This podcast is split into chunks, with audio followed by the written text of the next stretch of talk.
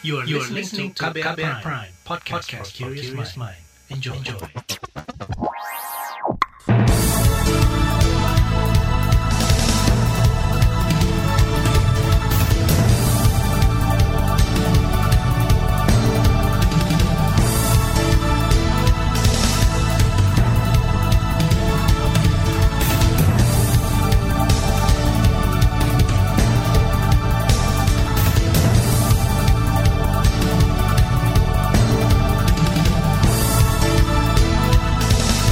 Saudara, senang sekali kami bisa menjumpai Anda kembali melalui program Buletin Pagi edisi Jumat 19 Maret 2021 bersama saya Roni Sitanggang. Sejumlah informasi pilihan telah kami siapkan di antaranya pemerintah didesak kaji ulang izin mudik. Pemerintah berencana impor 1 juta ton kedelai. Anies targetkan 13 juta orang di Jakarta divaksin hingga Juni. Inilah Buletin Pagi selengkapnya. Terbaru di Buletin Pagi. Menteri Perhubungan Budi Karya Sumadi mengatakan mudik lebaran tahun ini diperbolehkan. Hal ini disampaikan dalam rapat kerja di DPR Rabu lalu. Namun pernyataan ini diluruskan oleh juru bicara Kementerian Perhubungan Adita Irawati. Adita menyebut izin resmi terkait mudik lebaran akan diputuskan setelah ada koordinasi antara Kemenhub, Satgas Penanganan COVID-19 serta kementerian dan lembaga terkait tentang mudik ini memang satu hal yang harus masih harus dikoordinasikan ya eh, antara Kemenhub tentunya dengan Satuan Tugas COVID, Satuan Tugas Penanganan COVID-19 dan juga kementerian serta lembaga terkait. Jadi eh, apa yang disampaikan Pak Menhub di Raker Komisi 5 kemarin sudah disampaikan bahwa Kemenhub itu tidak bisa melarang atau mengizinkan karena memang ini bukan sesuatu yang bisa diputuskan sendiri oleh Kemenhub ya. Ini perlu koordinasi dan satu keputusan yang kolektif bersama bersama. Juru bicara Kemenhub Adita Irawati mengatakan pembahasan mudik lebaran akan dilakukan pada pekan depan. Dia berharap kepastian terkait mudik diperlukan agar masyarakat segera memperoleh informasi yang tepat. Ia memastikan Kemenhub sebagai regulator akan bertanggung jawab penuh menyediakan transportasi publik yang aman, sehat, dan nyaman, khususnya di masa pandemi. Sebelumnya juru bicara Kementerian Kesehatan Siti Nadia Tarmizi menyebut kebijakan mengizinkan mudik lebaran tahun ini di saat pandemi sudah melalui kajian dan akan menyesuaikan dengan situasi yang terjadi. Kebijakan ini sudah uh, melalui kajian. Uh, nanti kita lihat situasinya seperti apa ya kan uh, untuk kita berbicara mengenai uh, memasuki Ramadan saja kita masih ada waktu ya. Kemudian memasuki masa mudik juga masih ada waktu. Kita lihat ya. Juru bicara Kemenkes Siti Nadia Tarmizi mengatakan beberapa pekan ini terjadi tren penurunan kasus COVID-19. Namun kebijakan mudik lebaran masih ada kemungkinan berubah dengan melihat tren jumlah kasus jelang lebaran. Sementara itu Ketua Satuan Tugas Satgas Penanganan COVID-19 Nasional Doni Monardo mengatakan kebijakan terkait mudik lebaran masih akan dikaji di tingkat kementerian. Ia meminta masyarakat sabar menunggu keputusan final dari pemerintah. Kita sudah punya pengalaman lah ya dari mulai awal kasus bulan Maret uh, tahun lalu ya kita sudah pernah mengikuti apa Idul Fitri, Idul Adha, kemudian sejumlah liburan lainnya, terakhir yang Natal Tahun Baru. Tapi setelah itu ada liburan panjang juga Imlek, kemudian juga setelah Ada liburan tetapi ada pelarangan. Ya. Nanti bagaimana keputusannya bersabar saja karena semuanya nanti akan ada mekanismenya. Ketua Satgas COVID Doni Monardo menambahkan keputusan mengenai libur lebaran masih bisa berubah sewaktu-waktu tergantung keputusan bersama antar kementerian. Rencana pemerintah mengizinkan mudik lebaran juga mendapat respon dari kepala daerah. Gubernur Jawa Tengah Ganjar Pranowo meminta pemerintah memperketat aturan warga yang akan berpergian saat mudik lebaran nanti. Ganjar menginginkan agar sistem testing diterapkan pada sistem transportasi darat, laut, dan udara. Semua harus diperhatikan nanti berkaitan dengan orang boleh mudik. Yang pertama adalah sistem transportasinya mesti ditata. Yang kedua tentu terkait dengan persyaratan-persyaratan ini eh, mesti mengikuti prosedur prokes. Mama, yang mau naik angkutan umum wajib antigen. Jadi prosedur itu mesti diperketat. Gubernur Jawa Tengah Ganjar Pranowo mengatakan meski mudik tahun ini diperbolehkan namun mesti dibuat secara terbatas. Menanggapi rencana izin mudik itu, epidemiolog dari Universitas Indonesia Tri Yunis Miko Wahyono meminta pemerintah lebih bijak mengeluarkan pernyataan, utamanya yang berkaitan dengan keselamatan masyarakat. Kata dia, pemerintah harus melakukan kajian dan diskusi lintas kementerian termasuk dengan Satgas COVID-19 sebelum mengeluarkan keputusan terkait mudik lebaran menurut saya kalau melihat spesimen eh, jumlah kasus baru ya aman seolah-olah. Tapi kalau lihat uh, positivity rate-nya masih di atas 10%. Kalau positivity rate-nya di atas 10%, itu penularan COVID-19 masih tinggi begitu. Jadi seharusnya pemerintah melarang. Atau gitu tidak menganjurkan untuk orang bepergian atau berkerumun begitu. Epidemiolog dari Universitas Indonesia, Tri Yunis Miko Wahyono mengingatkan pemerintah termasuk presiden sadar bahwa efek mudik bisa menyebabkan kerumunan dan membuka celah penularan COVID lebih besar. Ia meminta pemerintah bertanggung jawab melakukan upaya dan antisipasi supaya tidak terjadi kenaikan kasus akibat akibat mudik.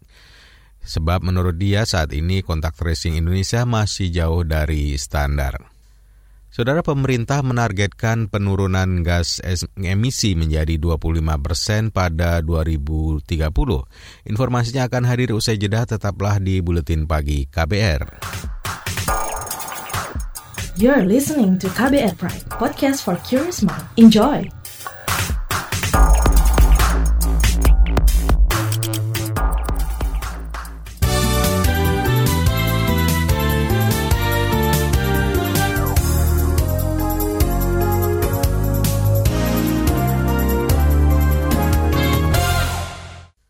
Saudara Presiden Joko Widodo kemarin meresmikan Bandara Toraja di Kabupaten Tanah Toraja, Sulawesi Selatan.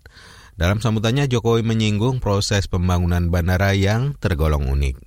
Dan akhirnya hari ini bisa kita resmikan dan sudah beroperasi. Kita patut bersyukur, Alhamdulillah. Ya tadi tanya Pak Menteri habisnya berapa? Ini bandara 800-an miliar. Karena harus memotong tiga bukit, tiga bukit dipotong. Tanah yang harus dibuang dari sana ada 6 juta meter kubik. Jumlah yang memang ini bandara ini unik sekali. Memotong bukit, tiga bukit, Presiden Jokowi berharap kehadiran Bandara Toraja bisa mempercepat mobilitas warga dan menggerakkan pariwisata. Biasanya warga harus menempuh 9 jam perjalanan darat untuk sampai ke Makassar. Kini lewat jalur udara hanya menghabiskan waktu tak sampai satu jam. Juru bicara pemerintah untuk penanganan COVID-19, Wiku Adhisa Smito menyebut secara nasional penambahan kasus positif mingguan lebih sedikit dibandingkan minggu lalu atau turun sebesar 11,62 persen. Namun kata dia terdapat lima provinsi dengan kenaikan kasus tertinggi, yaitu Banten, Papua, Maluku Utara, Gorontalo, dan Bangka Belitung. Penambahan kematian di minggu ini meningkat dibandingkan minggu lalu, yaitu sebesar 5,45 persen. Setelah sempat mengalami peningkatan yang cukup tinggi pada dua minggu lalu, angka kematian baru menurun pada minggu lalu dan kembali meningkat di minggu ini.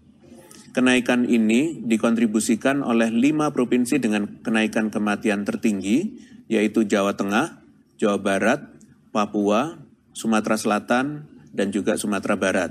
Juru bicara Satgas Wiku mengatakan angka kesembuhan minggu ini juga turun 1,8 persen.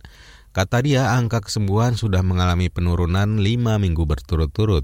Meski begitu, Wiku mengapresiasi lima provinsi yang masih mencatat angka kesembuhan yang tinggi, yaitu Banten, Papua, Bangka Belitung, Kalimantan Barat, dan Riau. Kita ke informasi lainnya. Pemerintah menargetkan penurunan gas emisi mencapai 29 persen pada 2030. Menteri Koordinator Bidang Perekonomian Air Langga Hartarto mengatakan untuk menuju hal itu dibutuhkan dana baru dari skema perdagangan karbon. Tujuannya untuk menekan kenaikan gas emisi rumah kaca dan meningkatkan transisi energi. Permasalahan pendanaan muncul pada saat APBN dan APBD saja yang diproyeksikan tidak akan mampu dan cukup untuk mendukung pencapaian target ini. Oleh karena itu dibutuhkan partisipasi dari semua pihak, para stakeholder, dan salah satunya melalui skema perdagangan karbon. Itu tadi Menteri Koordinator Bidang Perekonomian Air Langga Hartarto.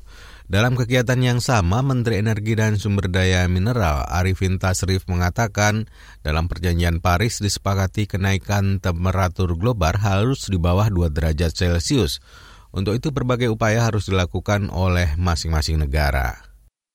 Saudara Menteri Pendidikan dan Kebudayaan Nadiem Makarim menegaskan pembukaan sekolah pembelajaran tatap muka dengan protokol kesehatan sudah diserahkan sepenuhnya kepada pemerintah daerah.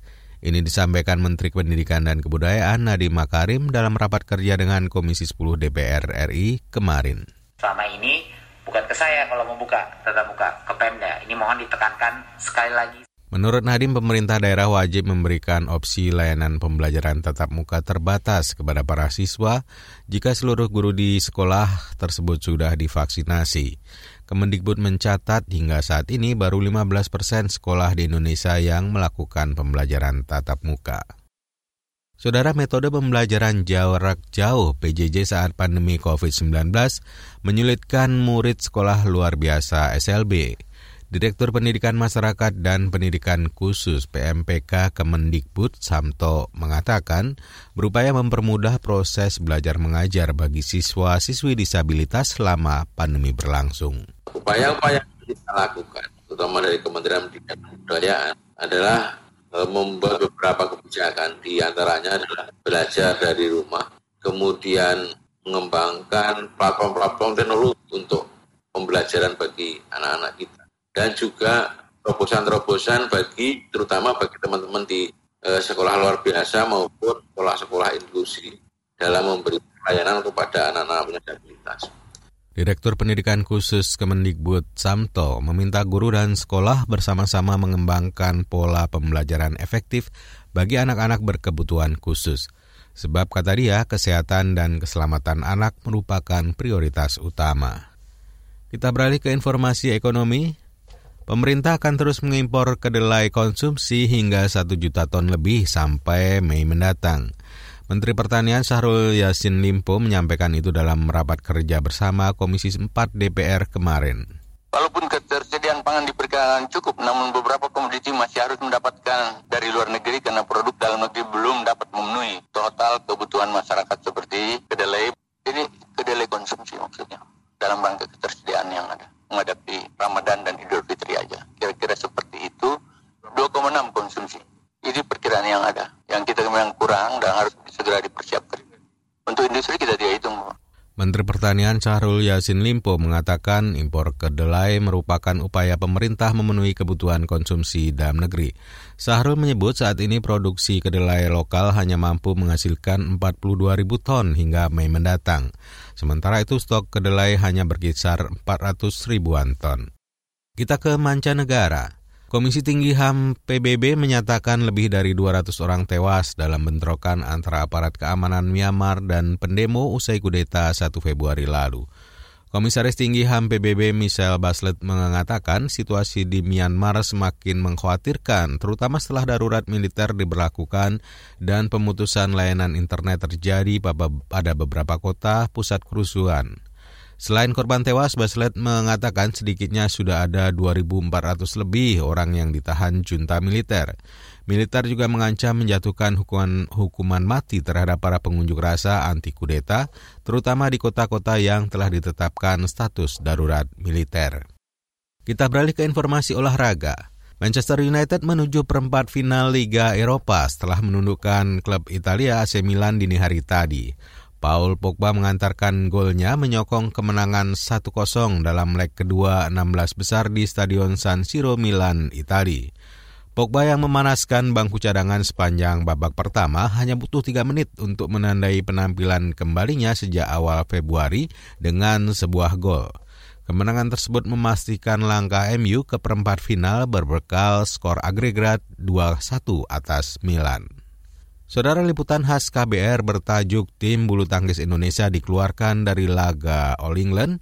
Mengapa akan kami hadirkan sesaat lagi tetaplah di Buletin Pagi KBR. You're listening to KBR Pride, podcast for curious mind. Enjoy!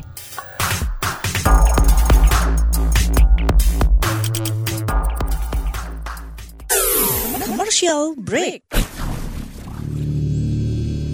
Suatu hari, virus berkumpul dan mulai kebingungan. Duh, bingung. Mau nyari mangsa ke mana lagi ya? Iya nih, semua orang pada pakai masker. Aku ada ide. Kita nongkrong di rumah makan aja gimana? Ngeliatin orang-orang yang lengah nggak pakai masker.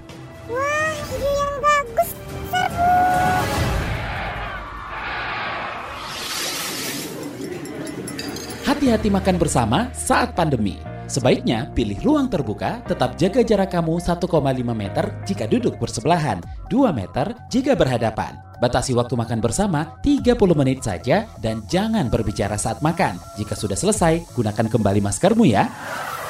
Jangan sampai lengah, COVID masih ada. COVID masih ada. Pesan layanan masyarakat ini adalah kampanye bersama media lawan COVID-19.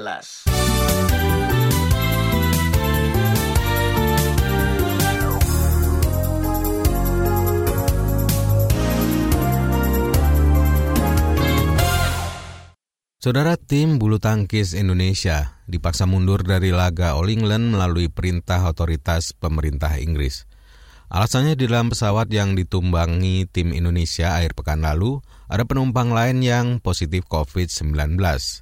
Menpora pun memerintahkan Persatuan Bulu Tangkis seluruh Indonesia mengingatkan Federasi Bulu Tangkis Dunia agar hal serupa tak terjadi di ajang lain. Berikut laporan khas KBR yang disusun Heru Haitami.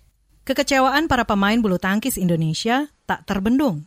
Kemarin, mereka serempak menyuarakan protes terhadap kebijakan Federasi Bulu Tangkis Dunia BWF yang mengeluarkan tim merah putih dari kejuaraan bergengsi All England 2021. Gracia Polii dan lainnya mengunggah desakan lewat akun Instagram mereka, meminta BWF selaku federasi tertinggi bertanggung jawab atas keputusan yang dinilai tidak adil. Tim Merah Putih batal berlaga di kejuaraan bergengsi All England 2021 lantaran dikeluarkan dari pertandingan. Alasannya, rombongan atlet bulu tangkis Indonesia ini memiliki riwayat kontak dengan seseorang yang terinfeksi virus COVID-19 saat dalam perjalanan menuju Birmingham, Inggris. Walhasil, mereka diwajibkan melakukan isolasi selama 10 hari sesuai aturan pemerintah Inggris. Persatuan Bulu Tangkis Seluruh Indonesia PBSI memastikan seluruh pemain bulu tangkis Indonesia yang didelegasikan untuk bertanding di ajang bulu tangkis dunia All England telah menjalani tes COVID-19 dengan metode PCR. Ketua Umum PP PBSI Agung Firman Sampurna mengatakan tes tersebut sesuai dengan prosedur kesehatan COVID-19. Dia pun menegaskan bahwa seluruh atlet dan tim sudah divaksinasi COVID-19.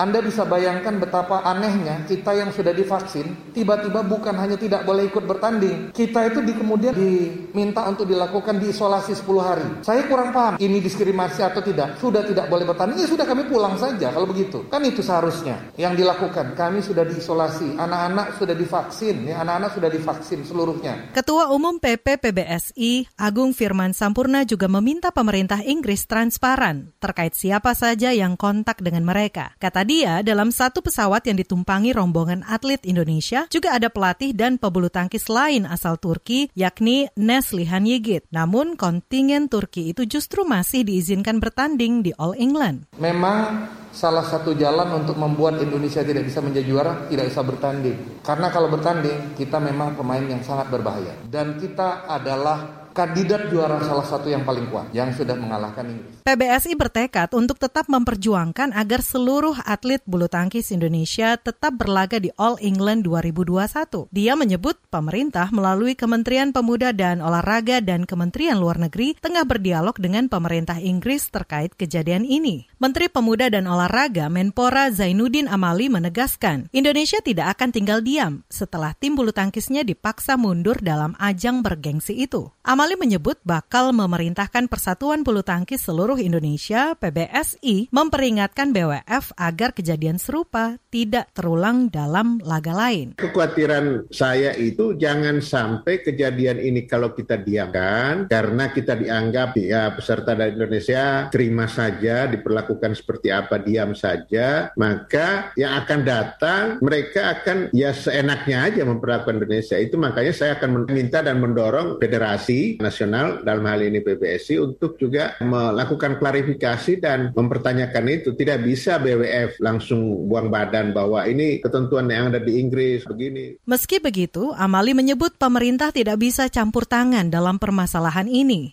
Menurutnya, jika pemerintah turut masuk dalam permasalahan ini, maka akan dianggap sebagai bentuk intervensi dalam dunia olahraga. Federasi Bulu Tangkis Dunia BWF dan Badminton England mengklaim keputusan untuk melaksanakan isolasi mandiri bagi tim Indonesia serta rombongannya, termasuk pelatih dan pebulu tangkis asal Turki Neslihan Yigit selama 10 hari, dibuat secara independen oleh NHS Test and Trace. Menurut BWF, keputusan itu sesuai dengan syarat dan protokol COVID-19 dari pemerintah Inggris yang berlaku di perundang-undangan nasional dan terpisah dengan pedoman yang ditetapkan BWF serta prosedur standar operasional Badminton England untuk Yonex All England Open 2021. BWF dan Badminton England mengaku tidak punya pilihan lain kecuali mengikuti perintah NHS dan menarik para pemain dari turnamen. Merespon situasi tersebut, Kedutaan Besar Indonesia di Inggris berencana menemui Otoritas Pelayanan Kesehatan Inggris NHS yang berperan dalam mundurnya tim Indonesia dari All England. Manajer tim All England Indonesia Ricky Subagja dalam keterangan pers yang dirilis berharap upaya KBRI bisa membawa hasil, mengingat kerugian yang dialami Indonesia lantaran tidak bisa bertanding hingga akhir turnamen All England. KBRI akan menanyakan berkomunikasi dengan eh, NHS semoga memang ada hasil yang betul-betul memuaskan bagi tim Indonesia, tetapi sekali lagi kerugian yang sangat luar biasa yang tidak disangka-sangka eh, ini terjadi di di All England kali ini untuk tim Indonesia. Laporan khas KBR ini disusun Heru Haitami. Saya Aika Renata.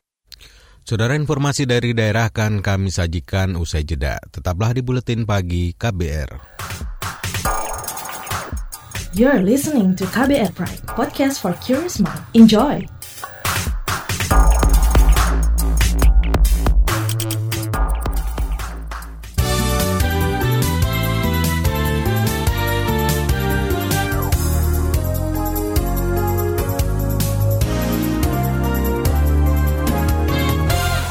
Inilah bagian akhir buletin pagi KBR. Saudara Komisi Pemberantasan Korupsi KPK menggeledah empat lokasi di Kabupaten Bandung Barat, Jawa Barat. Empat lokasi itu antara lain kantor Dinas PUPR Kabupaten Bandung Barat dan kantor CV Bintang Pamungkas di Lembang, Kabupaten Bandung Barat. Juru bicara KPK Ali Friki menjelaskan penggeledahan terkait penyidikan dugaan korupsi penanganan pandemi COVID-19 pada Dinas Sosial Pemda Kabupaten Bandung Barat. Dari penggeledahan empat lokasi ini ditemukan dan diamankan bukti di antaranya berbagai dokumen yang terkait dengan perkara ini dan juga barang bukti elektronik.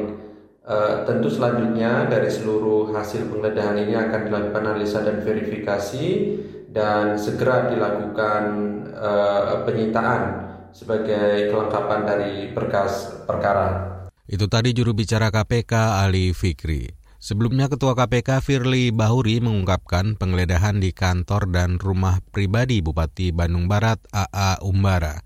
Namun Firly belum bisa mengungkap secara rinci kasus apa yang menyeret AA Umbara. Dari Jawa Barat kita ke Aceh. Tim penyidik Kejaksaan Negeri Pidi Jaya menggeledah kantor Badan Penanggulangan Bencana Aceh BPBA di Jalan Daud Bere, Banda Aceh. Kepala Kejaksaan Negeri Pidi Jaya Muksan mengatakan penggeledahan terkait penyidikan kasus dugaan korupsi senilai lebih 11 miliar rupiah.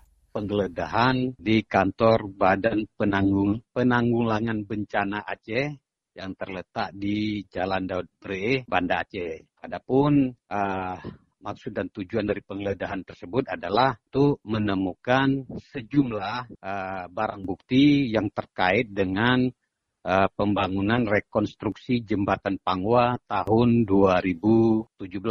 Kepala Kejaksaan Negeri Pidi Jaya Muksan menjelaskan dari penggeledahan itu tim membawa sejumlah dokumen terkait pelaksanaan proyek termasuk dokumen pencairan pembayaran hingga 100 persen. Muksan menuturkan kasus ini telah ditingkatkan ke penyidikan pada 1 Oktober tahun lalu. Pada Februari lalu, tiga orang ditetapkan sebagai tersangka dan ditahan.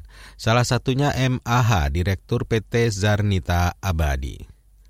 Saudara informasi tadi menutup jumpa kita di Buletin Pagi hari ini. Pantau juga informasi terbaru melalui kabar baru, situs kbr.id, Twitter kami di akun @beritaKBR, serta podcast di alamat kbrprime.id. Akhirnya saya, Roni Sitanggang bersama tim yang bertugas undur diri. Salam.